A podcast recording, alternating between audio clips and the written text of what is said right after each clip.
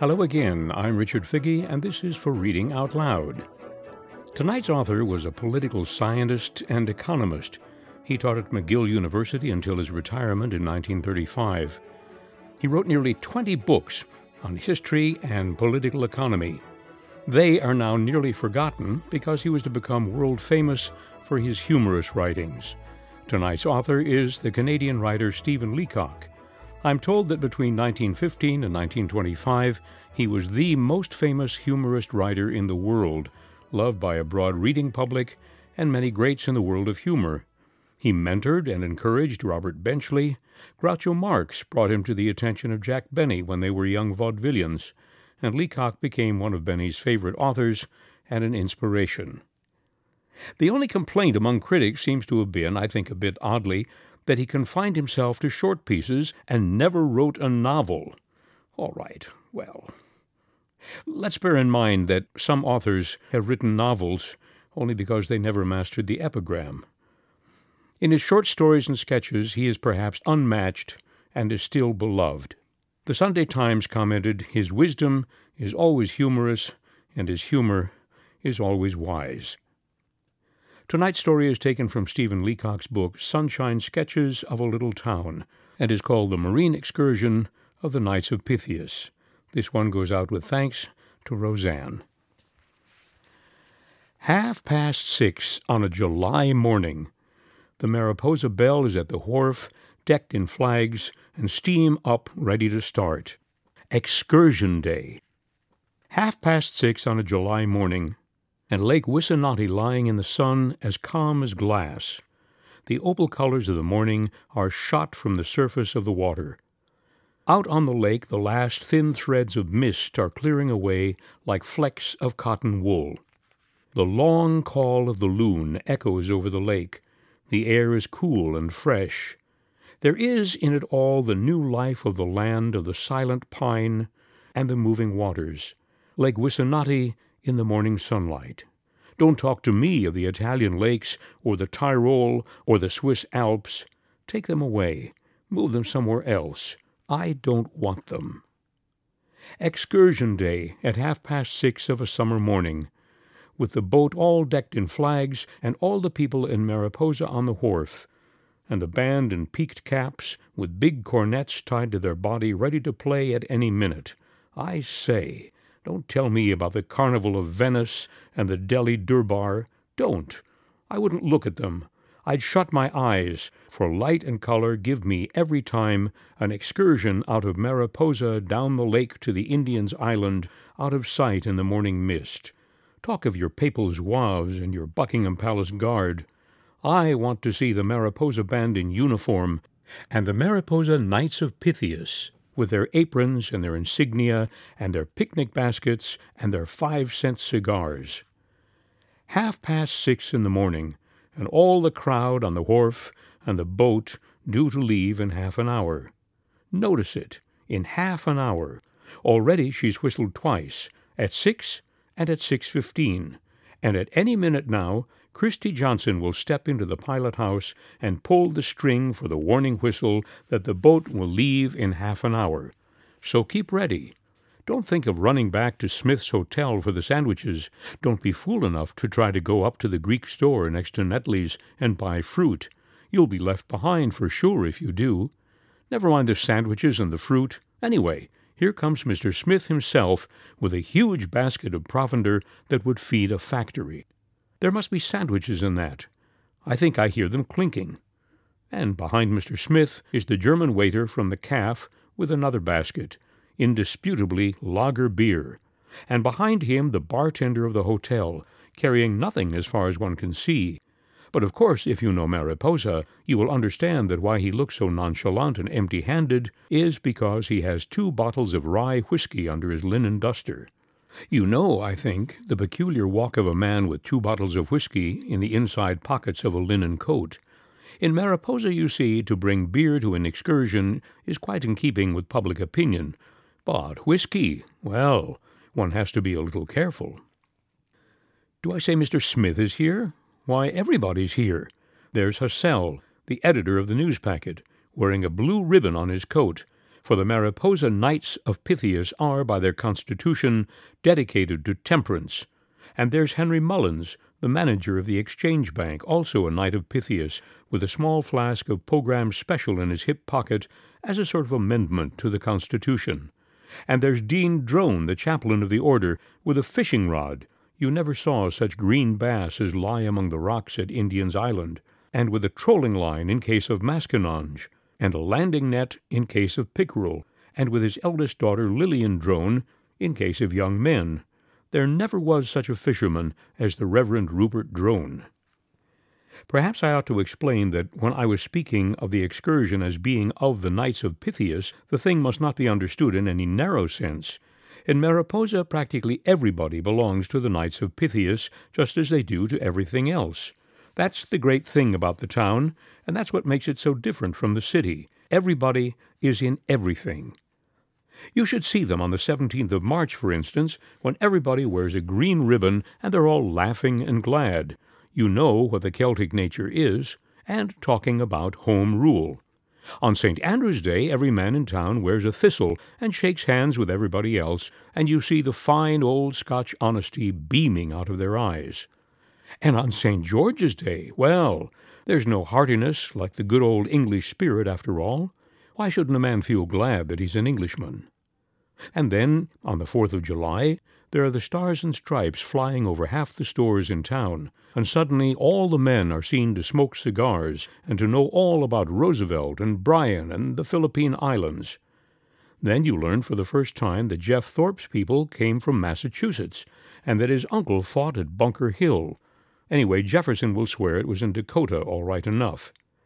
And you find that George Duff has a married sister in Rochester and that her husband is all right. In fact, George was down there as recently as eight years ago. Oh, it's the most American town imaginable, is Mariposa, on the 4th of July. But wait, just wait.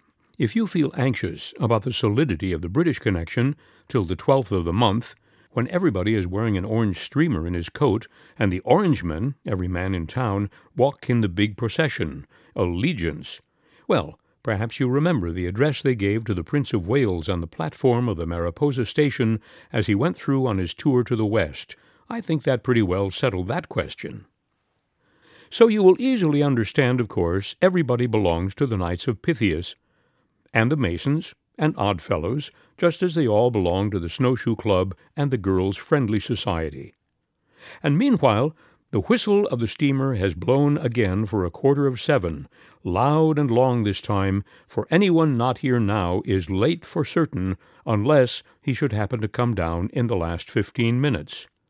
What a crowd upon the wharf, and how they pile onto the steamer. It's a wonder that the boat can hold them all. But that's just the marvelous thing about the Mariposa Belle. I don't know, I never have known, where the steamers like the Mariposa Belle come from whether they are built by Harland and Wolff of Belfast, or whether, on the other hand, they are not built by Harland and Wolff of Belfast, is more than one would like to say offhand. The Mariposa Belle always seems to me to have some of those strange properties that distinguish Mariposa itself. I mean, her size seems to vary so. If you see her there in the winter, frozen in the ice beside the wharf, with a snowdrift against the windows of the pilot house, she looks like a pathetic little thing the size of a butternut. But in the summer time, especially after you've been in Mariposa for a month or two and have paddled alongside of her in a canoe, she gets larger and taller, and with a great sweep of black sides till you see no difference between the Mariposa Belle and the Lusitania. Each one is a big steamer, and that's all you can say. Nor do her measurements help you much. She draws about eighteen inches forward, and more than that, at least half an inch more astern. And when she's loaded down with an excursion crowd, she draws a good two inches more. And above the water, why, look at all the decks on her. There's the deck you walk on to, from the wharf, all shut in with windows along it, and the after cabin with the long table, and above that the deck with all the chairs piled up on it, and the deck in front, where the band stand round in a circle, and the pilot house is higher than that, and above the pilot house is the board with the gold name and the flagpole and the steel ropes and the flags. And fixed in somewhere on the different levels is the lunch counter where they sell the sandwiches, and the engine room, and down below the deck level, beneath the water line, is the place where the crew sleep. What with steps and stairs and passages and piles of cordwood for the engine, oh no, I guess Harland and Wolff didn't build her. They couldn't have. Yet even with a huge boat like the Mariposa Belle, it would be impossible for her to carry all of the crowd that you see in the boat and on the wharf. In reality, the crowd is made up of two classes all of the people in Mariposa who are going on the excursion, and all those who are not some come for the one reason, and some for the other.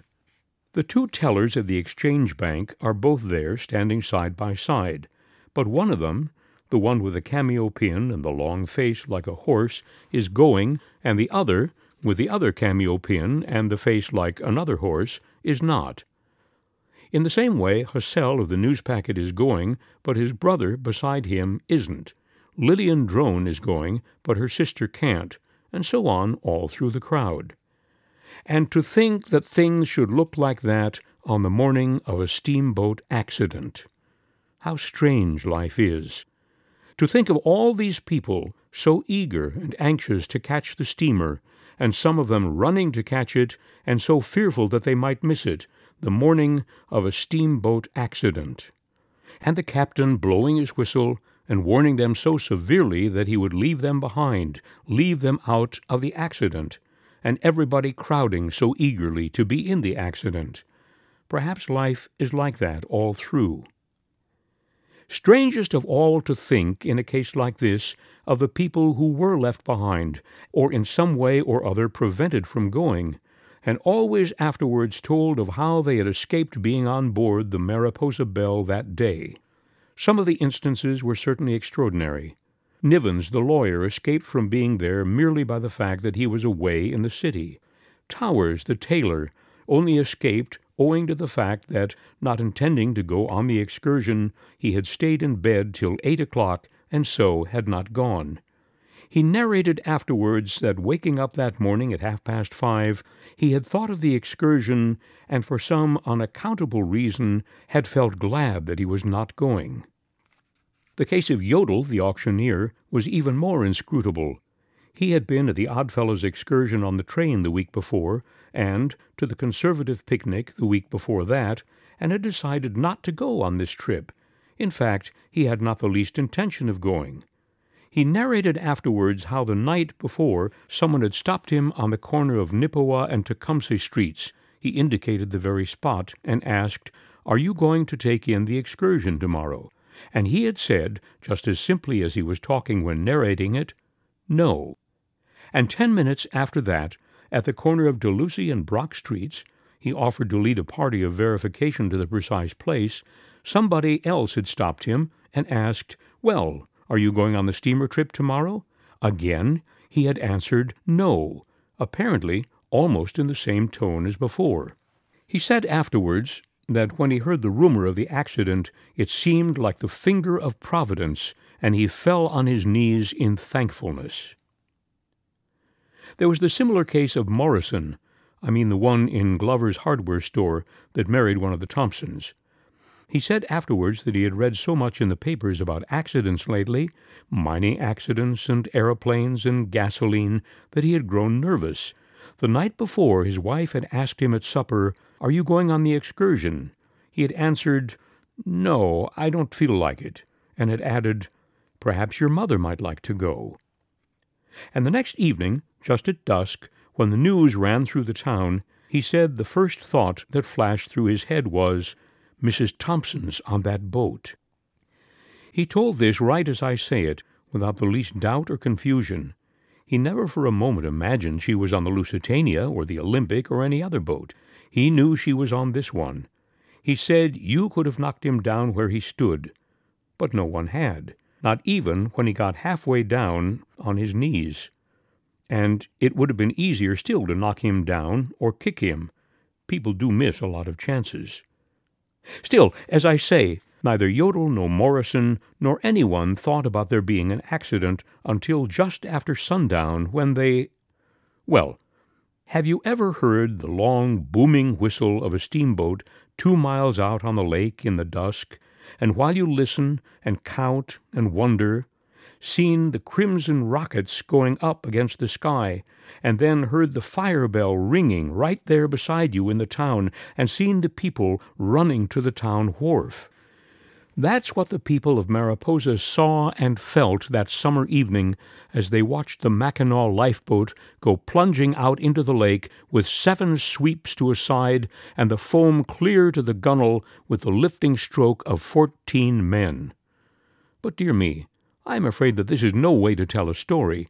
I suppose the true art would have been to have said nothing about the accident till it happened. But when you write about Mariposa, or hear of it, if you know the place, it's all so vivid and real that a thing like the contrast between the excursion crowd in the morning and the scene at night leaps into your mind, and you must think of it. But never mind about the accident, let us turn back to the morning. The boat was due to leave at seven. There was no doubt about the hour, not only seven, but seven sharp. The notice in the news packet said, The boat will leave sharp at seven and the advertising posters on the telegraph poles on Missinaba that began, Ho for Indians Island, ending up with the words, Boat leaves at seven sharp. There was a big notice on the wharf that said, Boat leaves sharp on time.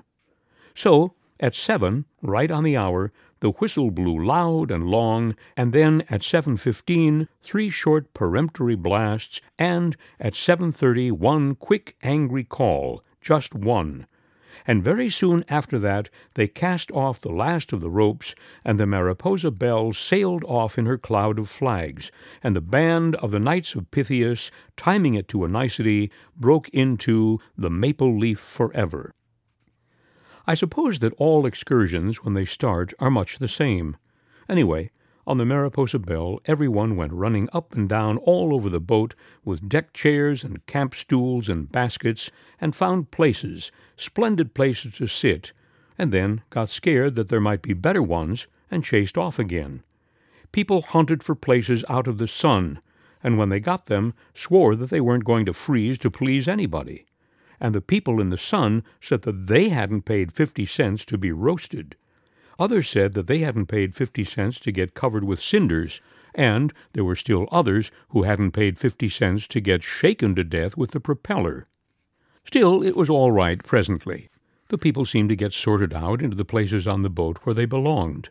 The women, the older ones, all gravitated into the cabin on the lower deck, and by getting round the table with needlework, and with all the windows shut, they soon had it, as they said themselves, just like being at home and the young boys and the toughs and the men in the band got down on the lower deck forward, where the boat was dirtiest and where the anchor was and the coils of rope. And upstairs on the after deck there were Lillian Drone and Miss Lawson, the high school teacher, with a book of German poetry, Goethe, I think it was, and the bank teller and the young men. In the center, standing beside the rail, were Dean Drone and Dr. Gallagher looking through binocular glasses at the shore.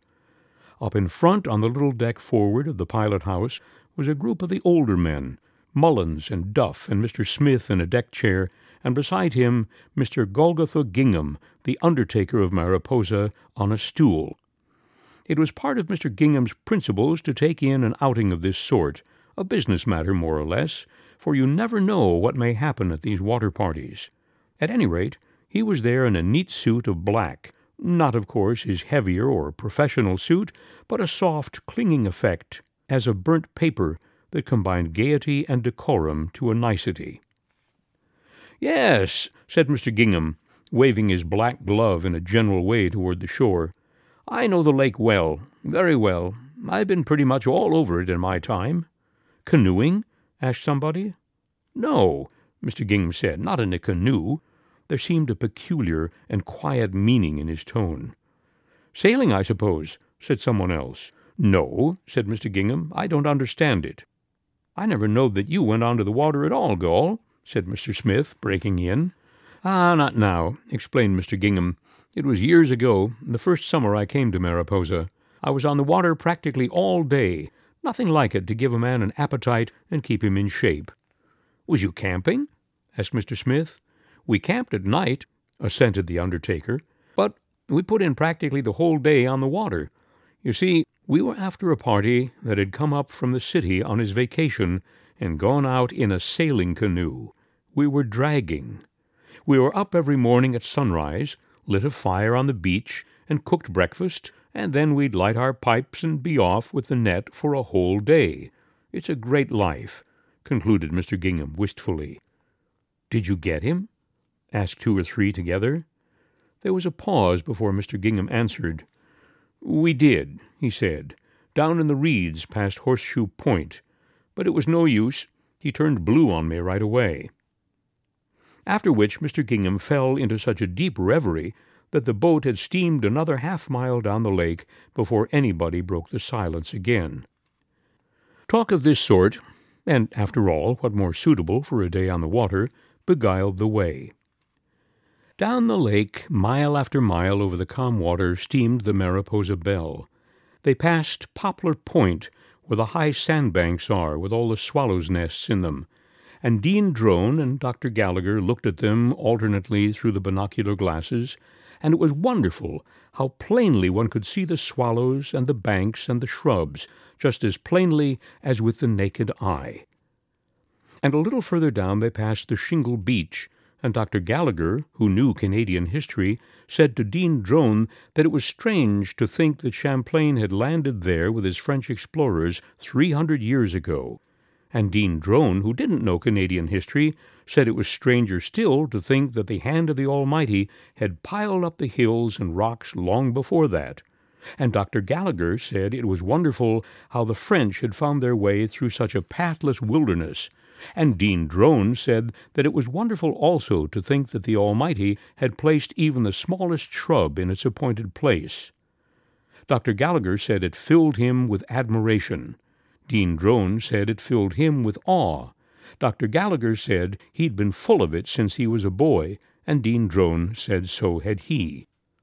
Then, a little further, as the Mariposa Belle steamed on down the lake, they passed the old Indian portage where the great gray rocks are, and Dr. Gallagher drew Dean Drone's attention to the place where the narrow canoe track wound up from the shore to the woods, and Dean Drone said he could see it perfectly well without the glasses. Dr. Gallagher said that it was just here that a party of five hundred French had made their way with all their baggage and accoutrements across the rocks of the divide and down to the great bay, and Dean Drone said that it reminded him of Xenophon leading his 10,000 Greeks over the hill passes of Armenia down to the sea. Dr. Gallagher said that he had often wished that he could have seen and spoken to Champlain, and Dean Drone said how much he regretted to have never known Xenophon. And then, after that, they fell to talking of relics and traces of the past, and Dr. Gallagher said that if Dean Drone would come round to his house some night, he would show him some Indian arrowheads that he had dug up in his garden. And Dean Drone said that if Dr. Gallagher would come round to the rectory any afternoon, he would show him a map of Xerxes' invasion of Greece, only he must come some time between the infant class and the mother's auxiliary. So presently they both knew that they were blocked out of one another's houses for some time to come, and Dr. Gallagher walked forward and told Mr. Smith, who had never studied Greek, about Champlain crossing the rock divide. Mr. Smith turned his head and looked at the divide for half a second, and then said he had crossed a worse one up north, back of the Wahnipitae, and that the flies were Hades, and then went on playing freeze out poker with the two juniors in Duff's Bank. So Dr. Gallagher realized that that's always the way when you try to tell people things, and that, as far as gratitude and appreciation goes, one might as well never read books or travel anywhere or do anything. In fact, it was at this very moment that he made up his mind to give the arrows to the Mariposa Mechanics Institute. They afterwards became, as you know, the Gallagher Collection. But for the time being, the doctor was sick of them and wandered off round the boat and watched Henry Mullins showing George Duff how to make a John Collins without lemons, and finally went and sat down among the Mariposa band and wished that he hadn't come. So the boat steamed on, and the sun rose higher and higher, and the freshness of the morning changed into the full glare of noon, and they went on to where the lake began to narrow in at its foot, just where the Indian's island is, all grass and trees, and with a log wharf running into the water. Below it, the lower Ossawippi runs out of the lake, and quite near are the rapids, and you can see down among the trees the red brick of the power house and hear the roar of the leaping water. The Indian's island itself is all covered with trees and tangled vines, and the water about it is so still that it's all reflected double and looks the same either way up. Then, when the steamer's whistle blows as it comes into the wharf, you hear it echo among the trees of the island and reverberate back from the shores of the lake. The scene is all so quiet and still and unbroken that Miss Cleghorn, the sallow girl in the telephone exchange, said she'd like to be buried there. But all the people were so busy getting their baskets and gathering up their things that no one had time to attend to it. I mustn't even try to describe the landing, and the boat crunching against the wooden wharf, and all the people running to the same side of the deck, and Christy Johnson calling out to the crowd to keep to the starboard, and nobody being able to find it. Everyone who has been on a Mariposa excursion knows all about that. Nor can I describe the day itself, and the picnic under the trees, there were speeches afterwards, and Judge Pepperleigh gave such offense by bringing in conservative politics that a man called Patriotus Canadiensis wrote and asked for some of the invaluable space of the Mariposa Times Herald and exposed it. I should say that there were races, too, on the grass on the open side of the island, graded mostly according to ages, races for boys under thirteen and girls over nineteen, and all that sort of thing. Sports are generally conducted on that plan in Mariposa. It is realized that a woman of sixty has an unfair advantage over a mere child. Dean Drone managed the races and decided the ages and gave out the prizes. The Wesleyan minister helped, and he and the young student who was relieving in the Presbyterian church held the string at the winning point. They had to get mostly clergymen for the races because all the men had wandered off somehow to where they were drinking lager beer out of two kegs stuck in pine logs among the trees. But if you've ever been on a Mariposa excursion, you know all about these details anyway. So the day wore on, and presently the sun came through the trees on a slant, and the steamer whistle blew with a great puff of white steam, and all the people came straggling down to the wharf and pretty soon the Mariposa Belle had floated out onto the lake again and headed for the town, twenty miles away. I suppose you have often noticed the contrast there is between an excursion on its way out in the morning and what it looks like on the way home. In the morning, everybody is so restless and animated and moves to and fro all over the boat and asks questions. But coming home, as the afternoon gets later and later, and the sun sinks beyond the hills, all the people seem to get so still and quiet and drowsy. So it was with the people on the Mariposa Belle. They sat there on the benches and the deck chairs in little clusters, and listened to the regular beat of the propeller, and almost dozed off asleep as they sat. Then, when the sun set and the dusk drew on, it grew almost dark on the deck, and so still that you could hardly tell that there was anyone on board. And if you had looked at the steamer from the shore, or from one of the islands, you'd have seen the row of lights from the cabin windows shining on the water, and the red glare of the burning hemlock from the funnel, and you'd have heard the soft thud of the propeller miles away over the lake. Now and then, too, you could have heard them singing on the steamer, the voices of the girls and the men blended into unison by the distance, rising and falling in long drawn melody, O Canada, O Canada. You may talk as you will about the intoning choirs of your European cathedrals, but the sound of O Canada, borne across the waters of a silent lake at evening, is good enough for those of us who know Mariposa. I think it was just as they were singing like this O Canada, that word went around that the boat was sinking. If you have ever been in any sudden emergency on the water, you will understand the strange psychology of it, the way in which what is happening seems to become known all in a moment without a word being said. The news is transmitted from one to the other by some mysterious process. At any rate, on the Mariposa Belle, first one and then the other heard that the steamer was sinking. As far as I could ever learn, the first of it was that George Duff, the bank manager, came very quietly to Dr. Gallagher and asked him if he thought that the boat was sinking.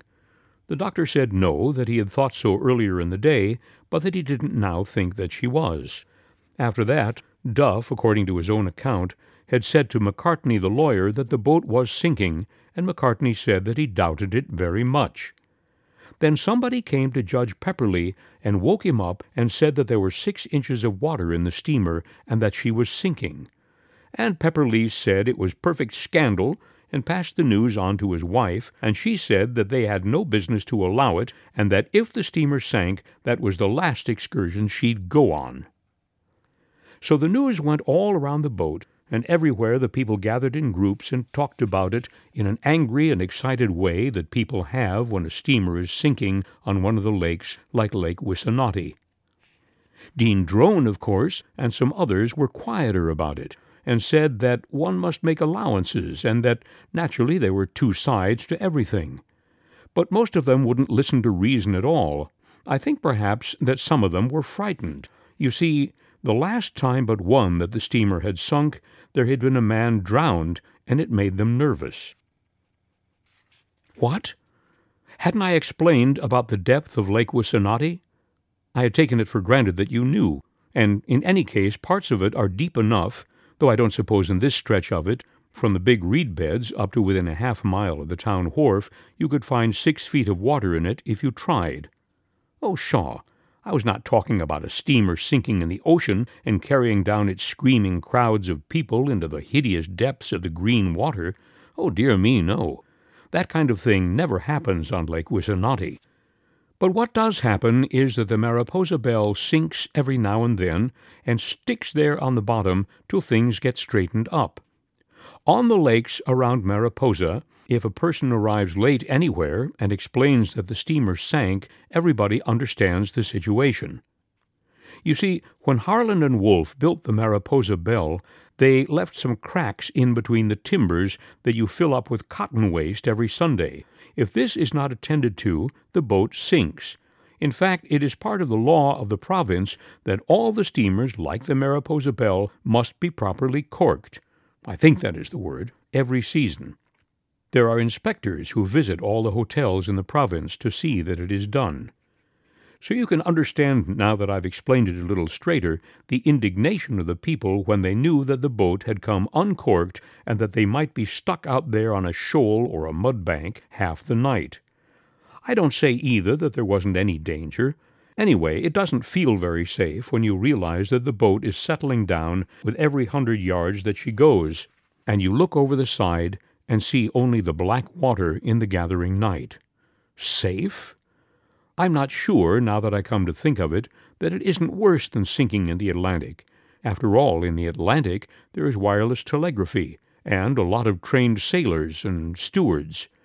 But out on Lake Wissanotti, far out, so that you can only just see the lights of the town away off to the south, when the propeller comes to a stop, and you can hear the hiss of steam as they start to rake out the engine fires to prevent an explosion, and when you turn from the red glare that comes from the furnace doors as they open them to the black dark that is gathering over the lake, and there's a night wind beginning to run among the rushes, and you see the men running forward to the roof of the pilot house to send up the rockets to rouse the town, safe? Safe yourself if you like. As for me, let me once get back into Mariposa again under the night shadow of the maple trees, and this shall be the last, last time I'll go on Lake Wissanotti. Safe? Oh, yes. Isn't it strange how other people's adventures seem after they happen? But you'd have been scared too if you'd been there just before the steamer sank and seen them bringing up all the women onto the top deck.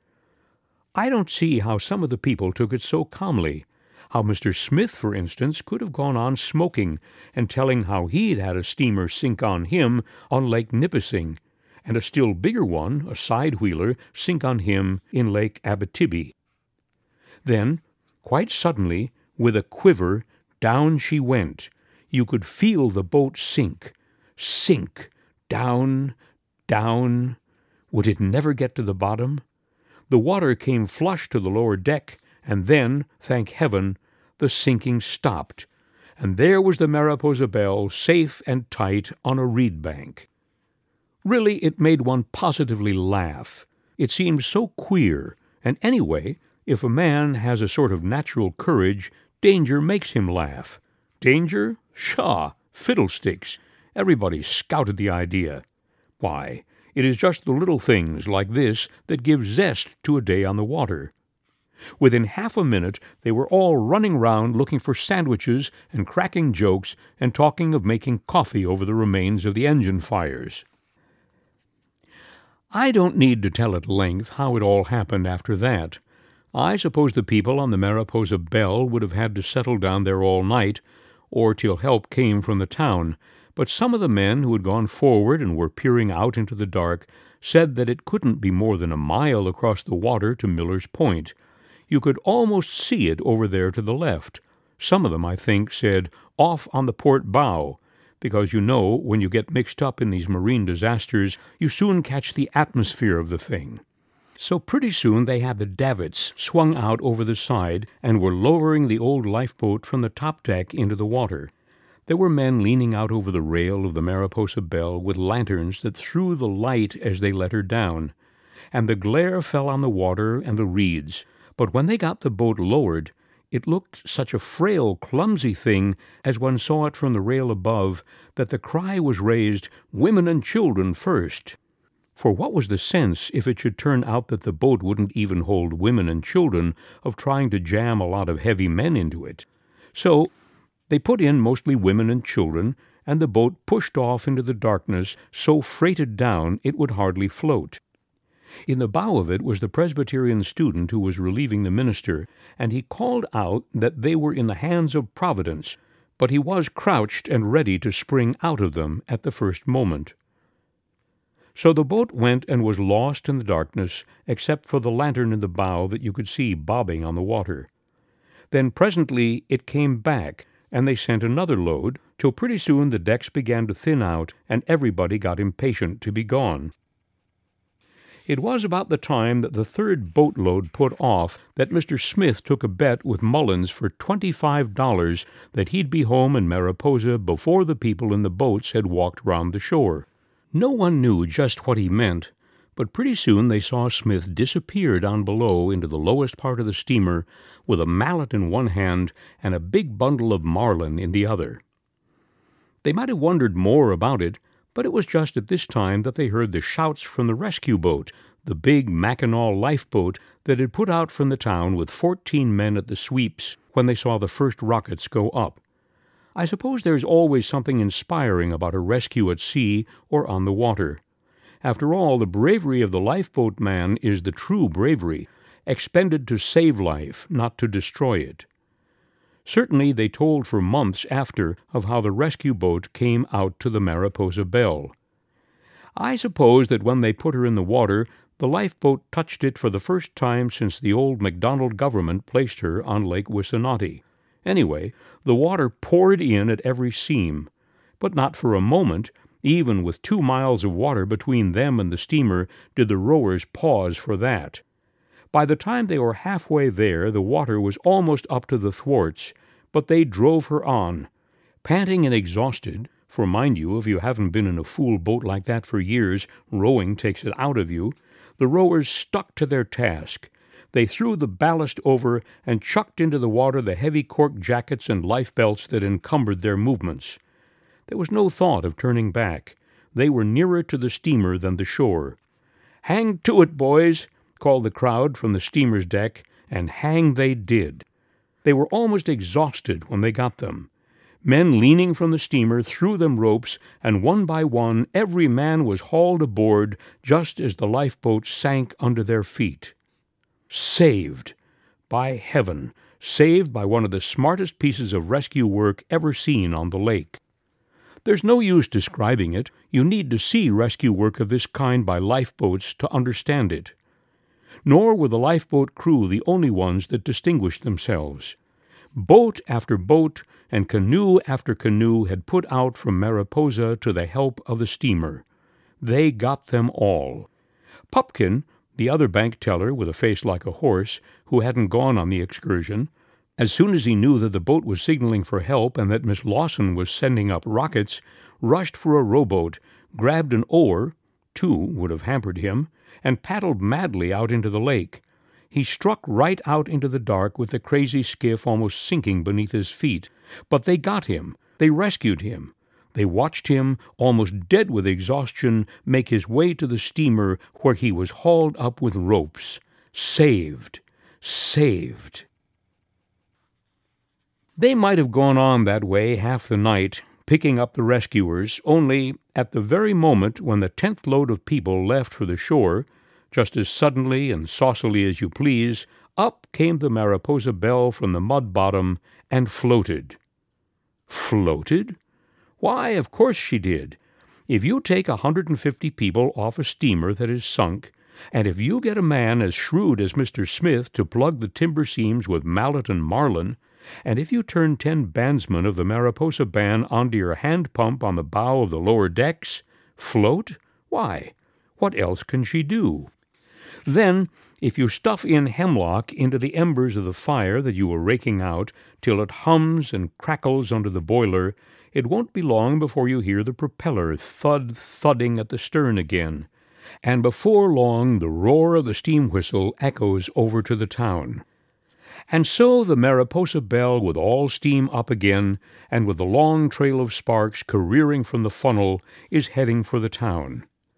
But no Christie Johnson at the wheel in the pilot house this time. Smith! Get Smith! is the cry. Can he take her in? Well, now, ask a man who has had steamers sink on him in half the lakes from Temiskaming to the Bay if he can take her in Ask a man who has run a York boat down the rapids of the Moose when the ice is moving if he can grip the steering wheel of the Mariposa Belle. So there she steams, safe and sound, to the town wharf. Look at the lights and the crowd. If only the federal census taker could count us now. Hear them calling and shouting back and forward from the deck to the shore. Listen. There is the rattle of the shore ropes as they get them ready, and there's the Mariposa band actually forming in a circle on the upper deck just as she docks, and the leader with his baton, one, two, ready now. Oh, Canada! You've been listening to The Marine Excursion of the Knights of Pythias by Stephen Leacock from his book Sunshine Sketches of a Little Town. I'm Richard Figge, and this has been For Reading Out Loud. Let me know what stories you have discovered during this stay at home period and what authors you would like to hear. Write to me if you will at rfigge, that's R-F as in Frank, I-G-G-E, at worcester.edu. That's it for tonight. I hope you'll join me again next week. In the meantime, let's be very careful out there and watch out for each other. Remember, you're important. Be well, be happy, all the best.